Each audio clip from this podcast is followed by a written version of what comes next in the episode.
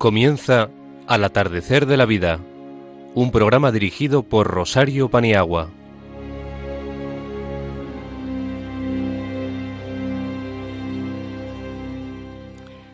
Buenas tardes, queridos amigos. Muy feliz Navidad a todos. Ya estamos muy próximos al año nuevo. Nos sentimos muy contentos de estar con vosotros, comenzando este encuentro en Radio María. Os deseamos, eso sí, la felicidad de la buena, de la que sabemos, de quien la da. Muchas gracias por escucharnos. Seguid haciéndolo y también felicitamos y saludamos a vuestras familias, amigos y a todos los que tengáis en el corazón.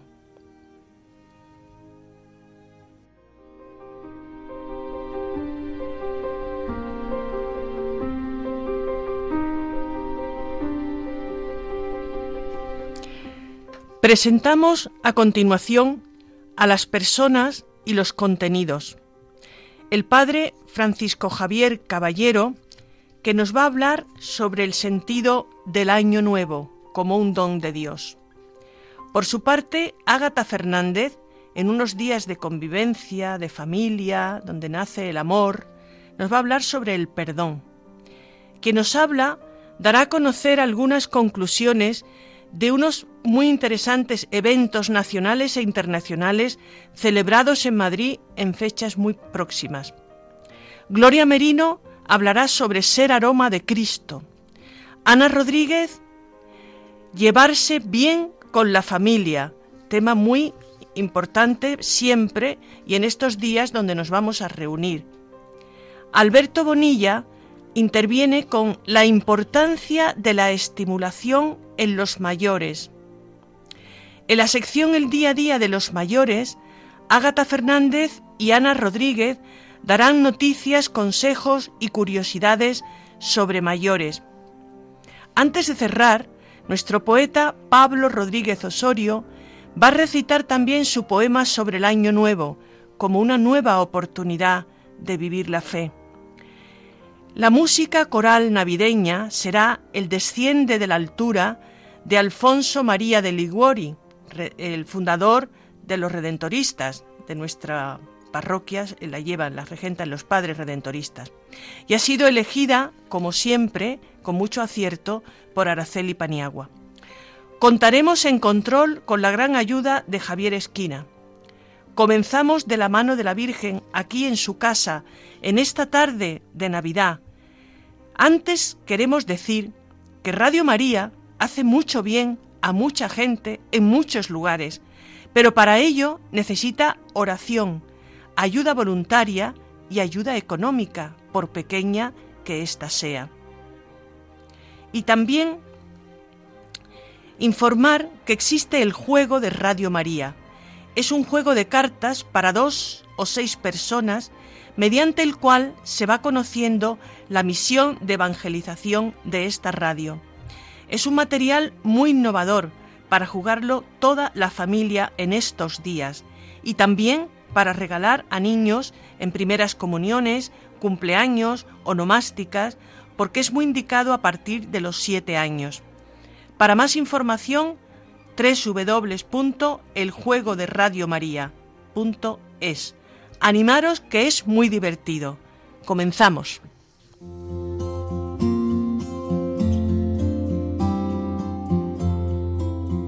Os ha nacido un Salvador, el Mesías, el Señor, dijo el ángel a los pastores.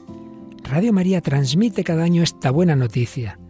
Gratis la hemos recibido, gratis queremos compartirla y decir a cada hombre, también para ti ha nacido Jesús, es tu Salvador te quiere sacar de tu desesperanza, de tu tristeza, de tus esclavitudes, de tu egoísmo, de tus situaciones de muerte. Para seguir haciéndolo necesitamos tu ayuda, tu oración, compromiso voluntario donativo, pequeño o grande. Puedes informarte de cómo colaborar llamando al 91 822 8010 o entrando en nuestra página web radiomaria.es.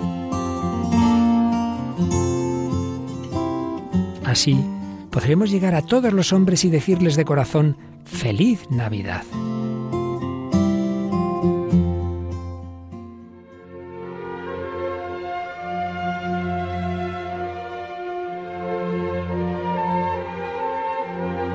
Una voz para este tiempo, con el Padre Francisco Javier Caballero.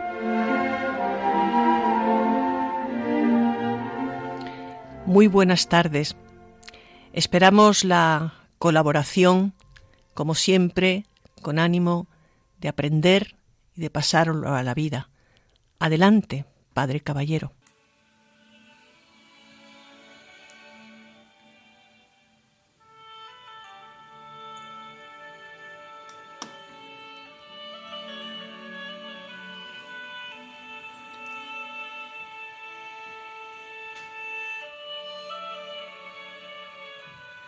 Queridos amigos, queridos oyentes de Radio María, comenzamos con este mes de enero un nuevo año. La percepción del tiempo cambia con los años. En la infancia creemos que el tiempo es infinito. En la juventud el tiempo se convierte en un lugar a estirar o a explorar, incluso a derrochar. Cuando llega la edad adulta el tiempo empieza a ser medido y pensado. Se comprueba que pasa deprisa. Ya se tiene historia, se han realizado o se han truncado la mayoría de los proyectos personales. Y el futuro no se presenta como un horizonte infinito, más bien como algo que tiene su fin.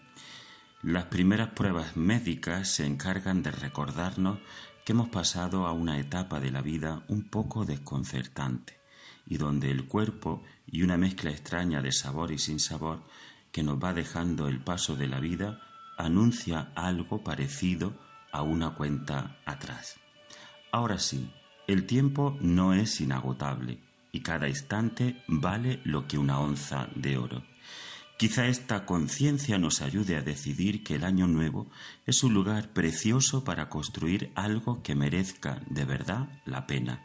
No solo un tiempo de buenos propósitos y deseos, sino más bien el momento para darnos cuenta de cómo estamos invirtiendo nuestro tiempo y si esta inversión nos revierte en satisfacción y en calidad de vida.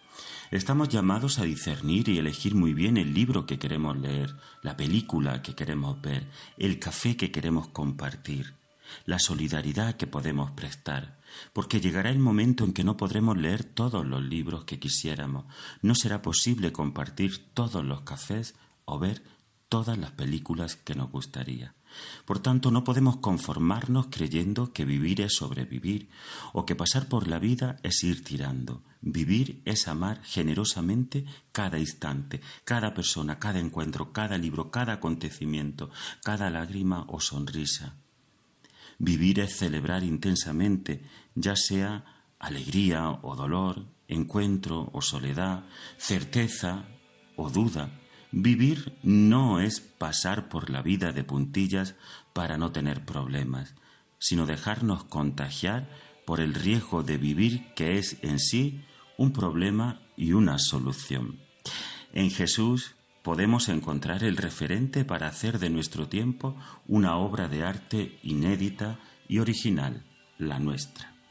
Releyendo los Evangelios lo vemos en permanente contacto con Dios Padre y por eso, y gracias a eso, pasó curando enfermos, expulsando demonios, dando de comer a los hambrientos, se cansó, necesitó retirarse a orar solo. Lo vemos emocionado, a veces triste, pero siempre feliz en la acogida y en la fraternidad. Sus encuentros con tantas mujeres y hombres son nuevos, son sanadores, son un acontecimiento. Así convierte a cada persona en única y en especial. El Señor Jesús nos enseña desde una normalidad extraordinaria que la vida en Dios, el misterio de la fe y la salvación, no están lejos de los ciclos de encuentros y desencuentros de las personas, de la capacidad original y siempre nueva para amar el presente en cada persona. Por eso le da un valor nuevo a cada instante. Desde él Hablamos de un año nuevo, una vida nueva, porque en verdad es así cuando reconocemos al otro como un don, como un regalo. Empezar un año con sentido no es decir a todo que sí, es vivirlo todo, conocerlo todo y saber quedarnos con lo bueno. Queridos amigos, muy feliz año nuevo.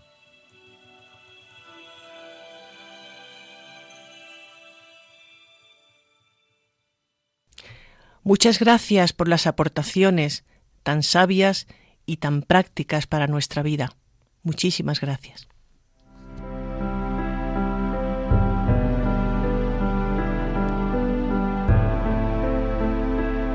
La sabiduría de los mayores con Rosario Paniagua.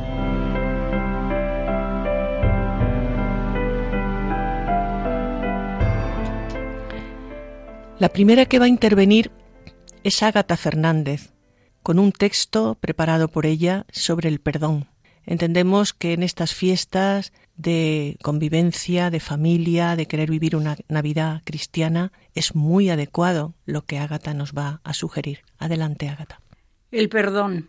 El perdón es un motor de, en la vida. A ello nos obliga nuestra fe, aunque en ocasiones cueste dispensarlo. El perdón es la mayor caridad, si se hace de corazón y además otorga la paz de la conciencia. Voy a referir un ejemplo de perdona que impactó a todos profundamente. Una madre y una hija pequeña hace unos años sufrieron un atentado cuando iban en coche a dejar a la niña en su colegio quedaron amputadas. La madre perdió un brazo y una pierna, y la hija las dos piernas. Se ha sometido a operaciones, recuperaciones durísimas, y en medio de ese daño físico tan grande surge en ellas la heroicidad del perdón para los que atentaron contra ellas, seres inocentes que no habían hecho nada. Lo único, pasar por ese lugar aquel día en aquel momento. Son admirables en su gesto de perdón y generosidad sin límite, y eso es lo que la hija, ya madre, está inculcando a sus pequeños hijos. La cadena del bien sigue, no se interrumpe. Estamos ante un perdón muy conmovedor por el daño recibido y no abrigando en su corazón nada malo para sus agresores. Hay que ser muy grandes por dentro para llegar a esto. Es difícil perdonar, pero no imposible. Ellos lo han dejado muy claro y han dado un testimonio a muchas personas.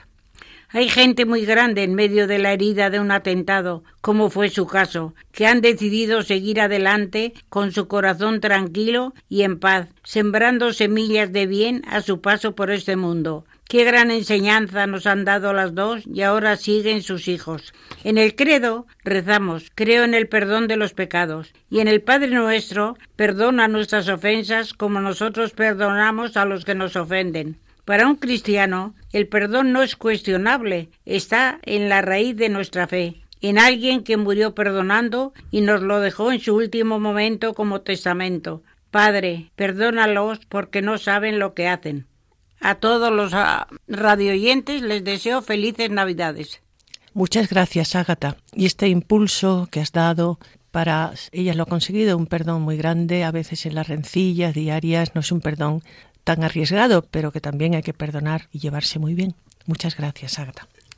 Por mi parte, quería comentaros que el pasado mes de noviembre ha sido un lujo en Madrid para los que estamos pendientes e interesados en los temas de mayores y en su mejor calidad de vida. Ha habido cursos, presentaciones de libros, una jornada nacional, un congreso internacional, una excelente ocasión que hemos aprovechado para seguir aprendiendo sobre mayores y seguir difundiendo las buenas prácticas, la vejez activa, las posibilidades que se abren en esta etapa de la vida. Y todo ello de la mano de expertos nacionales e internacionales, que nos han hecho reflexionar y evaluar de cómo estamos haciendo las cosas con los mayores.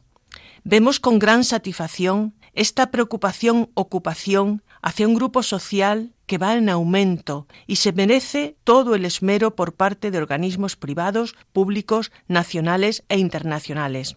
Decimos con alegría, esto se mueve. Eh, Rosario, en estos eventos a los que has acudido, ¿qué aportaciones te han resultado más provechosas? Ha habido una riqueza enorme de aportaciones y de la mano, como he dicho, de gente muy experta y con mucha experiencia. Pero ha habido algo que ha llamado especialmente mi atención. Tal vez por ser una inquietud que tengo hace muchos años. La ponencia se titulaba El mayor emisor en la vejez activa. Se ha abusado mucho de ver al mayor con la mejor voluntad desde un modelo pasivo, como echando cartas de bienestar a un buzón de correos, pendientes de la salud, de las pensiones, del ocio, etc. Pero hoy día eh, estamos ante una nueva cultura gerontológica que, sin olvidar que tienen que vivir bien y muy bien, se está abriendo paso al llamado modelo surtidor. Es decir, lo que sale o puede salir de un mayor. Un mayor emisor y no receptor de desvelos y cuidados por parte de todos los intervinientes. Este modelo eh, emisor, surtidor, es muy eh, gratificante para los mayores, que ya somos todos, para los muy mayores y los que trabajamos en estos temas desde hace ya muchos años. La persona mayor puede hacer muchas cosas y esto hay que recordarlo. Creer en ello y darle los cauces para el desarrollo, porque en definitiva alarga la ya larga vida y aumenta la calidad de ésta. Por supuesto, dotarle de lo necesario faltaría más, pero hay que entrar ya en otra dinámica cuando hay competencia para ello, cuando hay cuidados, solo cuidado y esmeradamente. Se trata, pues, de que los mayores participen activamente en actividades culturales que se preparan para ellos, de ocio, de deporte, con grupos de reflexión autogestionados, grupos de iguales, voluntariados realizados por mayores. Pero, matizando, hay que tener los objetivos muy reales y bien puestos, porque si los objetivos son muy fáciles, se llega por parte del mayor a una autocomplacencia. Bueno, esto lo sé hacer yo, no me aporta nada. El reto es diseñar objetivos arriesgados dentro de un límite para que entre la superación. Y cuando una persona supera a cualquier edad, pero estamos hablando de mayores, supera algo que le ha costado un poco, tampoco una exageración, el ser humano crece. El ser humano crece porque ha sido capaz de saltar un escalón. Es muy importante que los mayores organicen actividades por ellos mismos. Aquí tenemos, y lo hemos dicho en otros programas, una colaboradora nuestra, Gloria Merino, que lleva a cabo un coro en la residencia. Ágata está al cargo de bibliotecas, eh, de formación permanente, en donde ella también participa desde su experiencia. Eh, los mayores sienten, y en estos días se ha puesto de manifiesto, mucha satisfacción cuando ayudan a jóvenes estudiantes a hacer investigaciones. Y me explico. En nuestros grupos, en los que acompañamos, cuando aparecen gente de universidades o gente de máster a pasarles encuestas, no solo el plano cuantitativo, sino el cualitativo, hacerles entrevistas, el mayor siente mucha alegría porque está ejerciendo la generatividad y además está aumentando la ciencia porque eso pasa a estudios. Hemos tenido de la Facultad de Filología de la Complutense estudiantes que han recopilado refranes que han dicho los mayores. Hemos tenido de la Facultad de Farmacia los medicamentos de los mayores. Hemos tenido de urbanismo.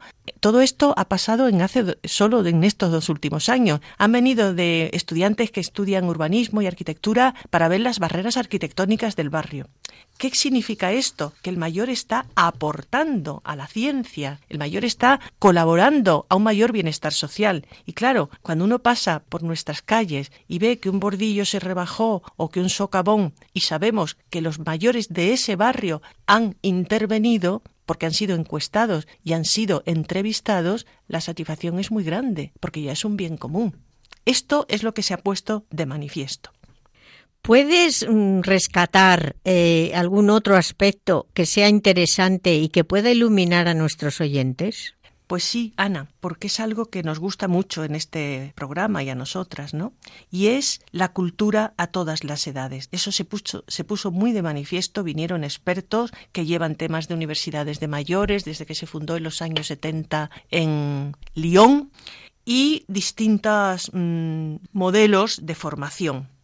Es muy importante el tema de la gerontopedagogía, porque a decir de Freire, eh, los enseñantes de mayores tienen que tener muy claro que a veces enseñan a gente que sabe más que el enseñante, con lo cual el docente pasa un poco a ser discente y el discente pasa un poco a ser docente. Pero para este tipo de enseñanza con mayores, que es muy bonita y está muy en boga ahora mismo en universidades italianas y también en España, no quiero nombrar ninguna, pero llevamos muchos años con esto, eh, hay que establecer una pedagogía muy alternativa, donde el alumno mayor o muy mayor sea el que interrogue al profesor desde su experiencia y se crean se creen grupos de debates, porque darle todo muy masticado no ilustra, pero no da sabiduría, saborear la altura. Entonces hay que darle un poco como esos platos que vienen precocinados, para que ellos lo cocinen, lo nutran y se lo devuelvan al docente y al grupo de compañeros. Este modelo de educación a todas las edades es muy hermoso, está muy presente en nuestros queremos en nuestros grupos y el debate, dinámicas de interrogación, leer un texto y luego dialogar sobre ello. En fin, no quiero ser inmodesta, pero nuestras muy mayores de, de, Radio María eh, fueron ejemplo en este congreso porque nos encargamos de decir todo lo que hacían. Me estoy refiriendo a Ágata y a Gloria. Los demás también somos ya de edad, bueno, hay de todo. Este programa, mm, como no nos vemos y nos queremos, hay gente muy joven, gente de mediana edad y gente de más edad. Todos sin problema ninguno, de, intergeneracional, de nada, de nada, de nada. Es como veis un equipo muy numeroso y muy diferente.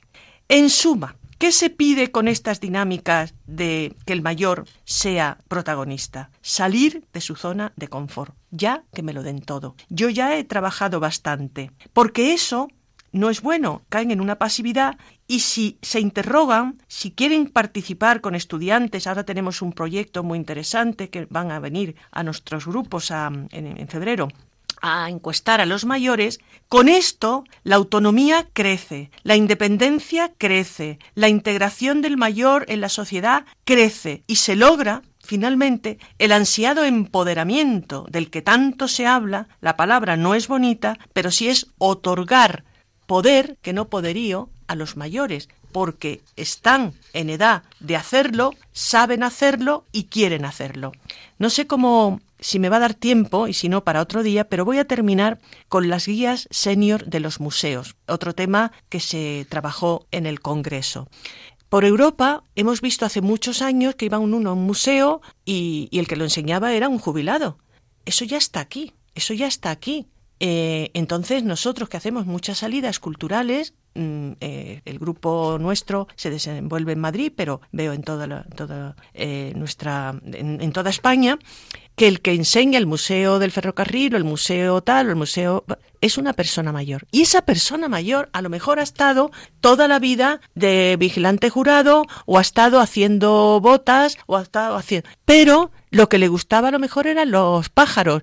Museo de Ciencias, conocemos a una señora. Lo que le gustaba es la arqueología, Museo Arqueológico, conocemos a dos hermanas. El Museo del Ferrocarril, el Museo, etcétera, etcétera. Esto es para terminar, que no he terminado, quizá haya que retomarlo, no sé, en febrero ya veremos, para decir todo lo que puede hacer un mayor que salga del mayor y que los demás, mayores o jóvenes, se beneficien. Muchas gracias y muy feliz Navidad.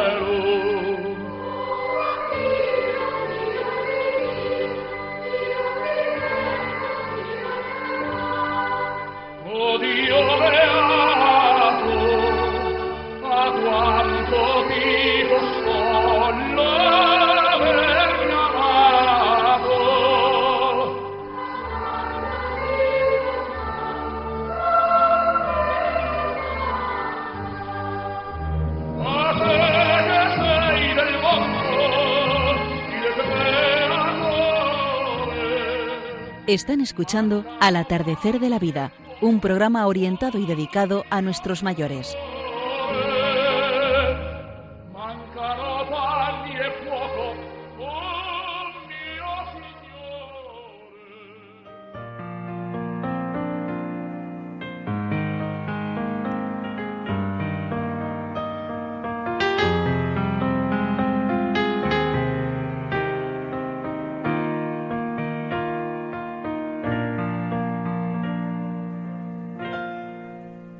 El pensamiento de los mayores con Gloria Merino.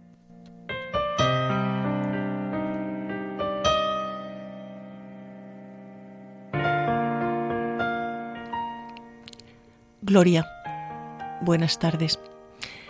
En línea con lo que acabamos de comentar del mayor surtidor, me gusta el término, el mayor surtidor, tú has preparado una cosa muy bonita, que es que el mayor, el menor y todo el que está lleno de Dios, que irradie el perfume de Dios.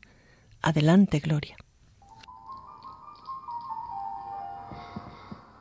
En el último programa hice alusión a una fábula persa en la que se preguntaba el por qué un trozo de barro desprendía un aroma precioso y explicaba que era debido a que había estado viviendo junto a una rosa. Terminaba yo diciendo cómo el mejor perfume lo encontramos en la Eucaristía, en Jesucristo. Precisamente estos días de Navidad, Cristo se nos presenta como un niño recién nacido, el ser más indefenso y débil y en un entorno de pobreza, humildad, entrega y generosidad que provoca en nosotros sentimientos de ternura y amor. Vivamos muy unidos a Él para impregnarnos del aroma de sus virtudes. Se trata de ser receptores. Pero hoy vamos a vivirlo desde otro ángulo, el de ser difusores. San Pablo en su carta segunda a los Corintios recomienda a los cristianos ser aroma de Cristo, que nos impregnemos de su aroma y después con nuestra presencia y ejemplo lo vayamos difundiendo, propagando, extendiendo. En la oración de la mañana que compuso el cardenal Schoenens, belga, en una parte de ella dice, Señor, que sea yo tan bondadoso y alegre que todos los que se acerquen a mí sientan tu presencia revísteme de ti, Señor, y que a lo largo de este día yo te irradie. También es hermosa la oración de San Francisco de Asís. Haced de mí un instrumento de paz. Donde hay odio, que yo lleve el amor. Donde hay duda, que yo lleve la fe. Donde hay desesperación, que yo lleve la esperanza. Donde hay tinieblas, que yo lleve vuestra luz. Donde hay tristeza, que yo lleve la alegría. Que no busque tanto ser consolado como consolar. Ser comprendido como comprender. Ser amado como amar. Porque es dando como se recibe es perdonando como uno es perdonado. Es muriendo como uno resucita la vida eterna. Amén. Buen programa de vida, ¿verdad? Pues a seguirlo. Que, como dice San Pablo, todo lo puedo en aquel que me conforta. Gloria, nos has dejado el estudio el programa y a todo el mundo que quiera, que, lo que desee esta tarde escuchar, con un magnífico perfume, el mejor perfume.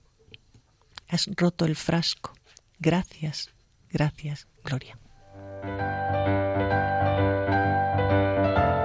Mayores y familia, con Ana Rodríguez.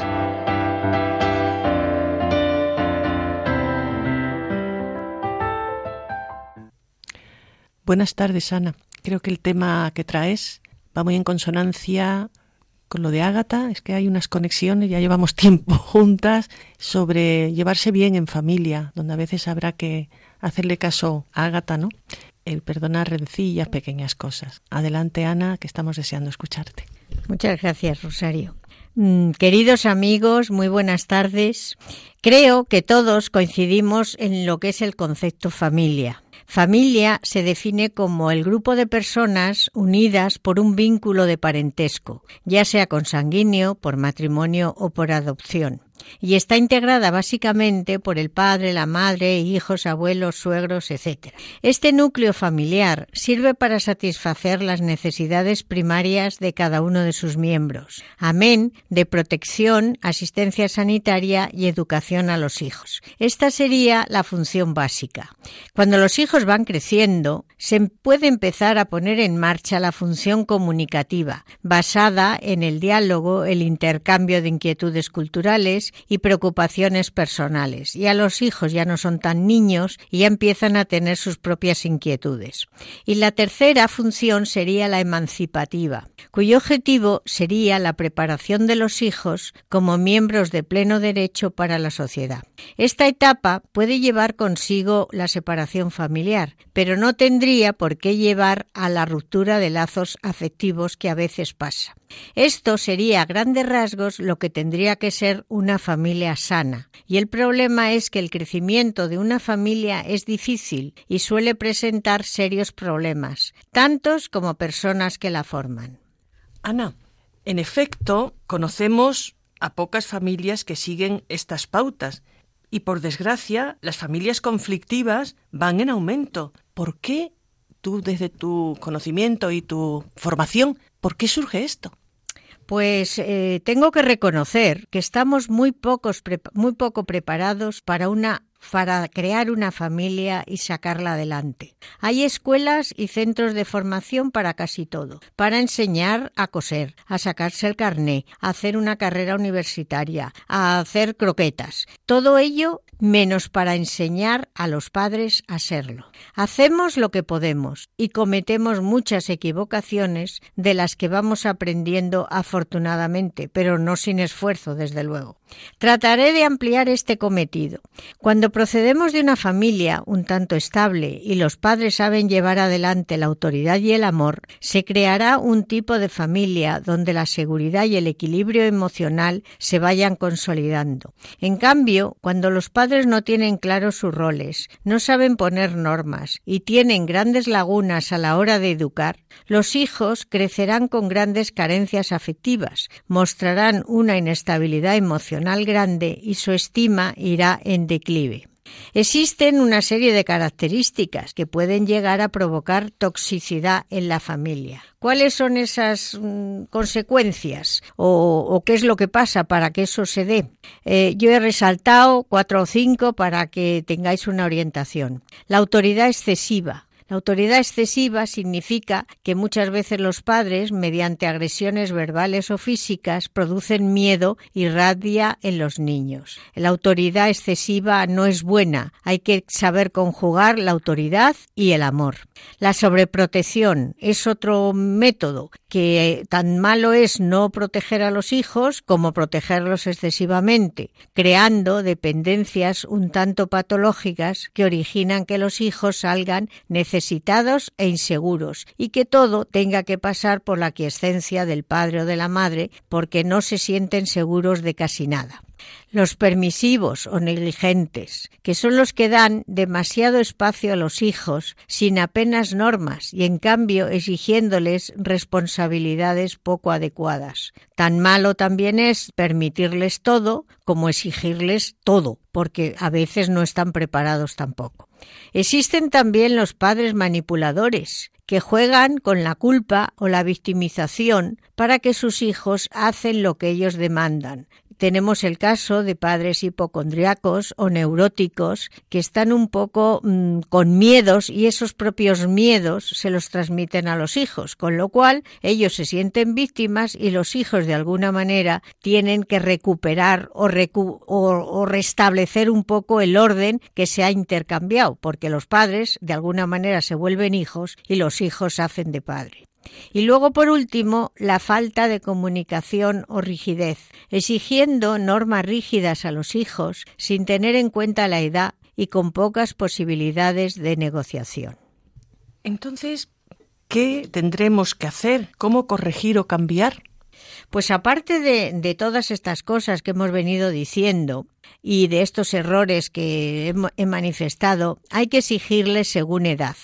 El modelo de relación más sano sería el democrático. Yo lo pongo entre paréntesis para que no es la democracia en que entendemos todos, pero sí el aspecto de que cada hijo necesita un tipo de educación, porque ya podemos tener un hijo que 15, que todos van a salir diferentes. No podemos tratarlos a todos igual. Mientras los hijos son pequeños, debe seguir vigente el famoso artículo 1 que dice esto se hace porque lo digo yo. Y no hay por qué dar más explicaciones. El padre o la madre tiene que saber ejercer esto sin admitir ninguna réplica, porque para eso es el padre. Y el ir sustituyendo esa forma también que ahora se pone muy de moda. Vete a tu cuarto a pensar. ¿Pero qué va a pensar? ¿Va a pensar en la próxima trastada que va a hacer? ¿O va a pensar en qué puede jugar o cómo se puede entretener? Pero desde luego no le sirve para nada más. Así que tener cuidado a la hora de castigar. Lo mismo que cuando los padres a veces se les va un poco la olla y por una nimiedad, a veces, en función del carácter que tenga el padre o el grado que tenga de preocupación, les puede castigar sin televisión tres meses o les puede dar la luna. O sea que es que aquí hay que tener un poquito de cuidado.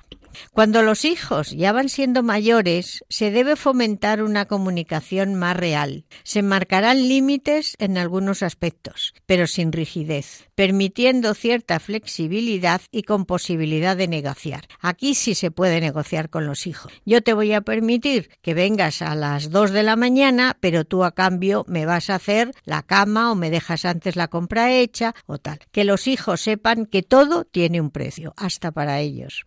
El amor y el afecto, como he dicho antes, no se deben de dar sin asfixiar y sin imponer, y se deben dejar ciertas libertades a la vez que se exigen ciertas responsabilidades. Es conveniente resaltar que las normas las tienen que poner los padres y los abuelos. Lo único que tenemos que hacer es apoyarlas pero no criticarlas ni cuestionarlas. Será de la única manera que nos entendamos con los padres y que los niños no abusen.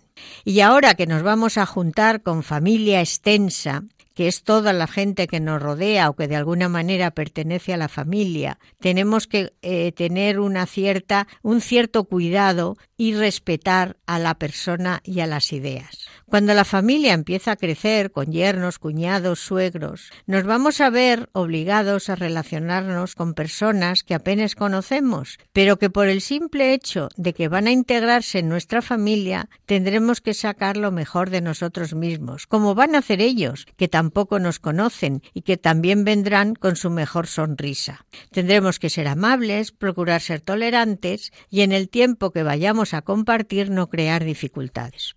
Suelen ser pocos, afortunadamente, los ratos compartidos, y eso es un consuelo. Una idea quiero dejar clara, y es que cuando un hijo o un nieto se casa, la familia también se casa con la nueva familia. Así que aprovechando que estamos en Navidad, nuestras relaciones tienen que ser de otra forma y poner en práctica nuestra mejor versión mejorada.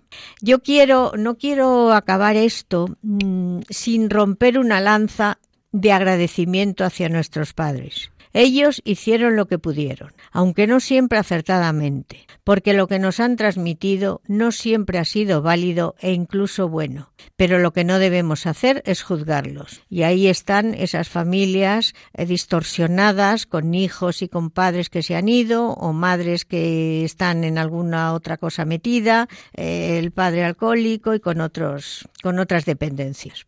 Y para ello lo que tenemos que hacer es eliminar el resentimiento, si es que lo hay, trascendiendo el dolor y aceptando la familia que nos ha tocado y a la que debemos la vida, que eso se nos olvida con facilidad.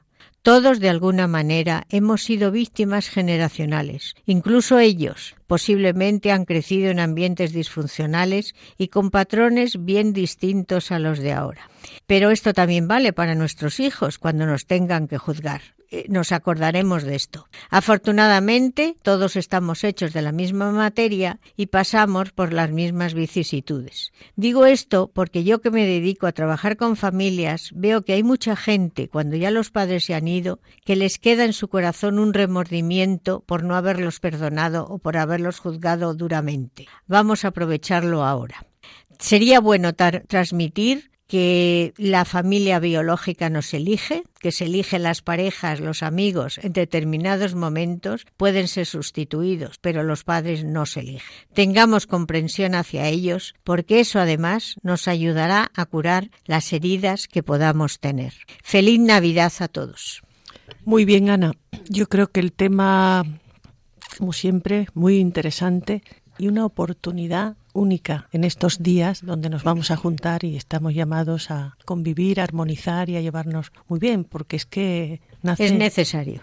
Tú lo has dicho. Y nace el amor. Luego, si no estamos en esa onda. Tiene que nacer el amor, el perdón, como ha dicho Ágata. Tantas cosas hay que poner en práctica. Efectivamente. Mil gracias. A ti.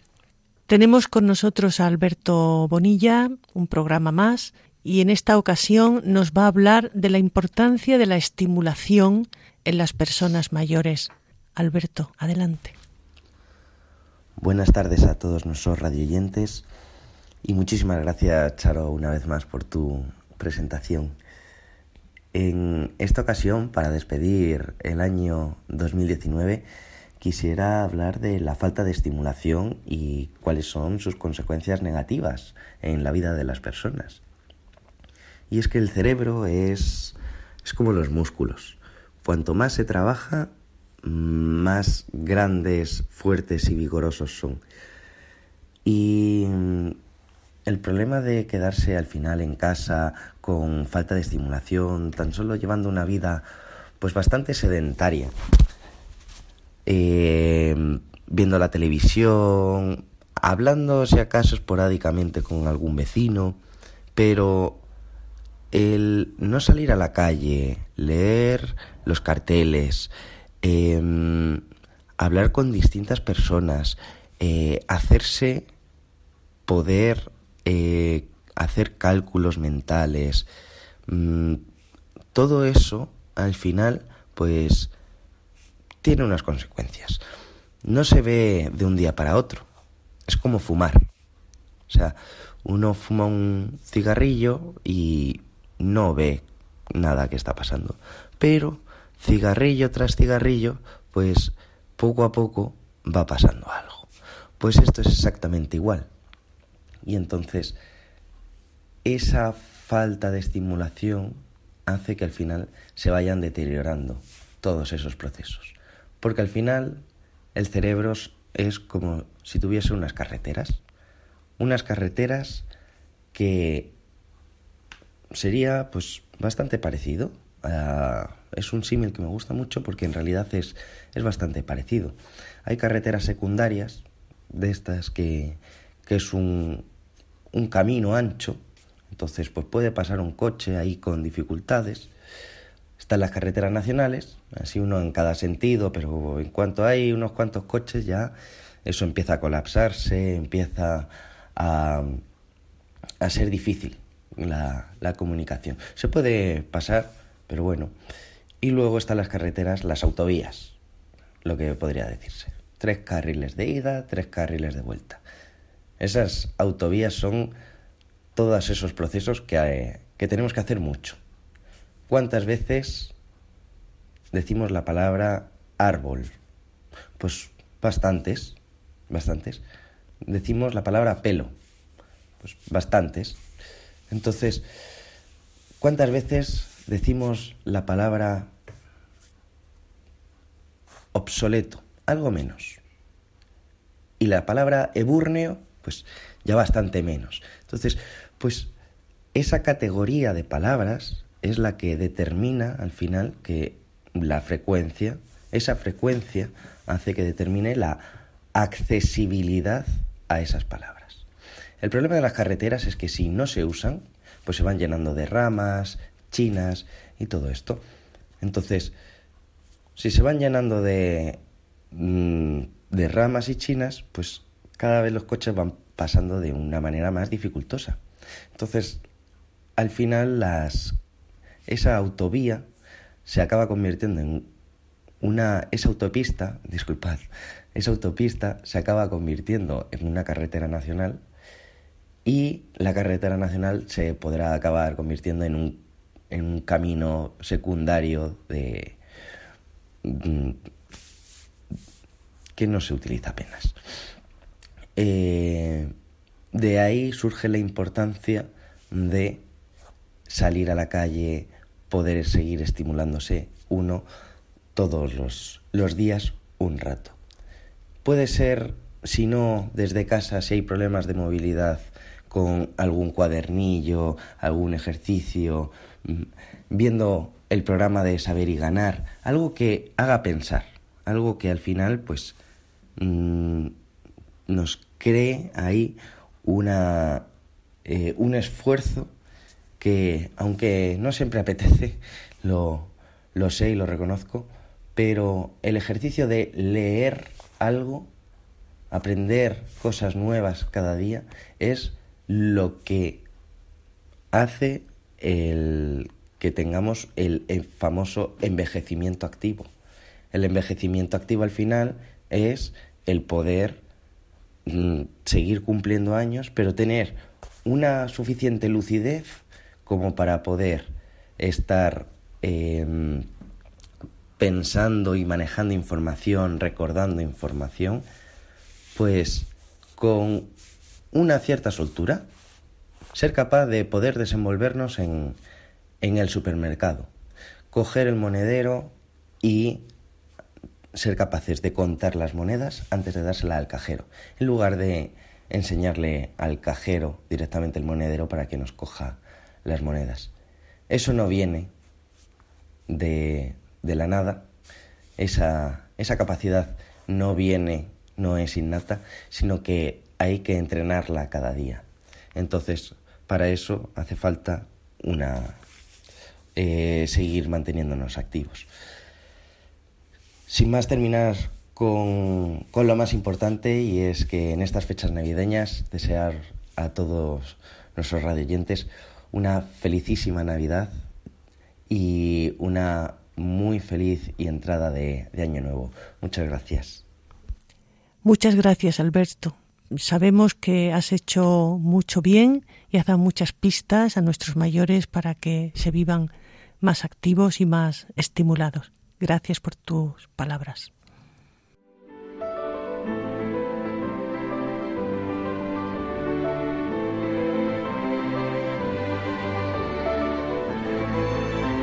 El día a día de los mayores, con Ágata Fernández y Ana Rodríguez.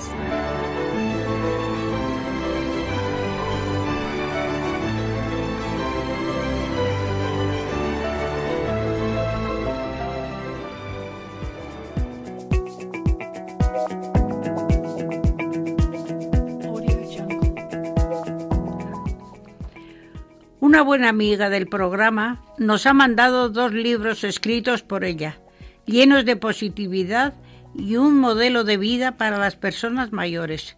En uno de ellos dice que escribe para animar a todos los mayores a vivir mejor, dando mensajes positivos desde su propia experiencia de ser mayor y querer comunicar a otros un mensaje de esperanza está convencida que el ser humano y más los mayores necesitan chispas de ternura y por eso escribe. Muchas gracias.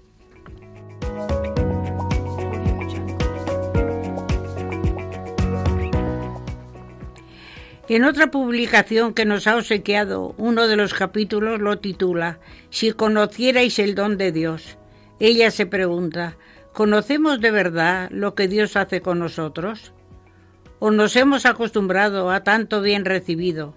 La gracia de Dios en nosotros es inmensa, hecha de grandes dones y pequeños detalles que tenemos que saber apreciar. Por ello, estamos llamados a transmitir la fe con la vida. Hemos recibido tanto, si conocemos el don de Dios, no nos lo podemos guardar para nosotros. Muchas gracias de nuevo, amiga.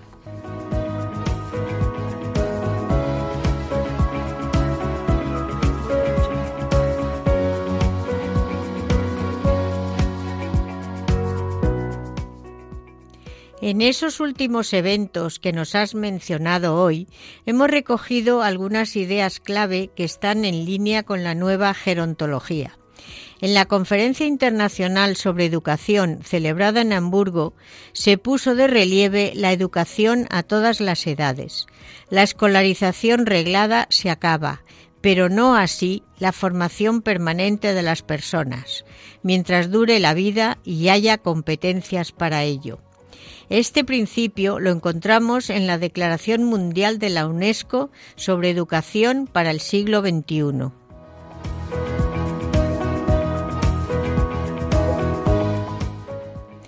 Uno de los propósitos para el siglo XXI respecto de los mayores es compatibilizar la longevidad evidente y creciente con la autonomía personal y la calidad de vida, dar más vida a los años. Hoy el envejecimiento se plantea como una etapa más del crecimiento humano, diseñando para ello proyectos de vida en su más amplia extensión esto es consecuencia de tres revoluciones de nuestro siglo, la demográfica, la del conocimiento y la de las expectativas de vida de las personas mayores. Vamos a ello.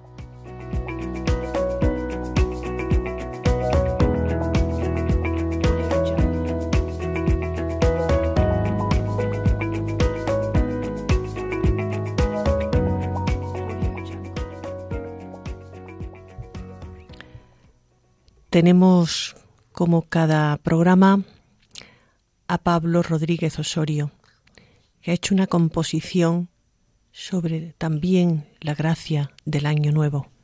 Pablo.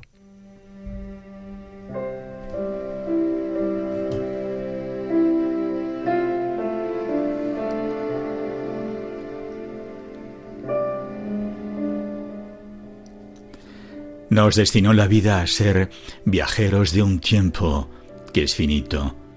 El año muere, pues con su aguja Cronos lo malhiere, como lo hará el picón en los braseros. Pregonaremos juntos fin y muerte del fiel amigo con quien convivimos. Nos dejará entre brindis y racimos que estrujarán las uvas de la suerte. Su adiós no sea llanto, ni su ida el dolor de quien pierde a un buen amigo, presente en nuestras vidas día y noche. Año nuevo que naces, te bendigo, a la espera que espero sea cumplida, de ponerte, al partir, un áureo broche.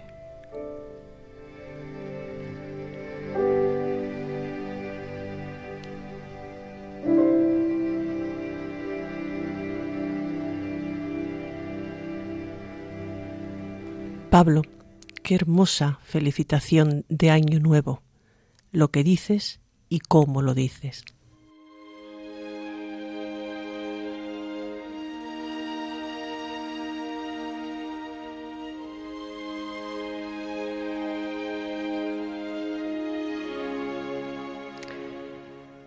Muchas gracias a todos. Al Padre Caballero que, que nos ha hablado sobre cómo afrontar el año nuevo desde la fe. Ágata Fernández, el perdón.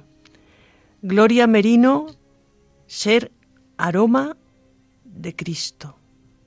Ana Rodríguez ha hablado de cómo llevarnos bien en familia, muy, muy oportuno para estas fiestas. Alberto Bonilla sobre la importancia de la estimulación en los mayores Pablo Rodríguez Osorio con su creación poética para el Año Nuevo. Araceli Paniagua por su cuidada selección coral navideña, con la composición de nuestro casi patrono, San Alfonso María de Liguori, desciende de la altura, y nada más ni nada menos que ha elegido la versión cantada por Luciano Pavarotti y un coro. Gracias a todos. Seguimos juntos, no se puede estar de otra forma. Para conectar por correo postal, Radio María, al atardecer de la vida, Paseo de Lanceros 2, primera planta, 28024 Madrid. También en el teléfono 91 153 85 70. Decir que tenemos podcast para oír el programa en diferido. Basta entrar en www.radiomaria.es y buscar el programa Al atardecer de la vida y pulsar el día del programa que deseéis escuchar. Ya sabéis que hay programa Atardecer de la Vida 1 y 2. Nosotros somos dos, el día que os interese volverlo a escuchar. Tomar nota. El próximo programa será el 25 de enero. A continuación podéis escuchar la liturgia de la semana y, por supuesto, la programación de todo el día, que merece la pena. Hasta muy pronto, amigos. Volvemos el 25 de enero. Muy feliz año nuevo. Muy feliz. Hasta pronto.